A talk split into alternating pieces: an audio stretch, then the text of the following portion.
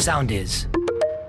Soundies News. Με την Νικόλ Ποφάντη Το ύψος της κρατικής επιδότησης για τους λογαριασμούς ηλεκτρικού ρεύματος για τον Φεβρουάριο ανακοίνωσε ο Υπουργός Ενέργειας Κώστας Κρέκας σε ό,τι αφορά τον Φεβρουάριο κατά την κρατική επιδότηση για τους λογαριασμούς ηλεκτρικού ρεύματος. Ανέφερε ότι τα τιμολόγια είναι μειωμένα κατά 65% για την επιδότηση οικιακών τιμολογίων κύριες και μη κύριες κατοικίες χωρίς κριτήρια για κατανάλωση έως 500 ΜΒ. Η επιδότηση φτάνει τα 40 ευρώ ανά ΜΒ. Η κατανάλωση επιδότηση αφορά το 90% των οικοκυριών Όσοι ανήκουν στα κοινωνικά τιμολόγια θα επιδοτηθούν με 88 ευρώ τη Μεγαβατόρα.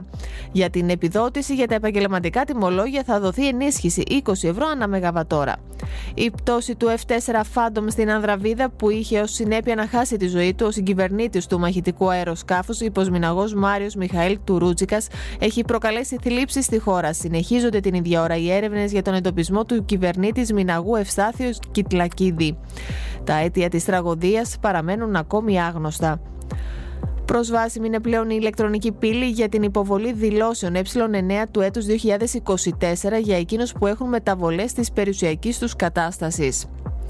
Η Βραζιλία δεν θα προμηθεύσει την Ουκρανία με πυρομαχικά για τα άρματα μάχης Λέοπαρντ, δήλωσε ο πρόεδρος της χώρας Λούι Ινάσιου Λούλαντα Σίλβα μετά τη χθεσινή συνάντηση με τον Γερμανό καγκελάριο Όλαφ Σόλτς. Αποφασιστικό μήνυμα πως οι ελληνικές ένοπλες δυνάμεις έχουν απολύτως επαρκή δυνατότητα και ότι δεν θα είμαστε μόνοι, αλλά αν χρειαστεί μπορούμε και μόνοι, εξέπεμψε ο Υπουργός Εξωτερικών Νίκος Δένδιας. Ακολουθήστε μας στο Soundees, στο Spotify, στο Apple Podcasts και στο Google Podcasts.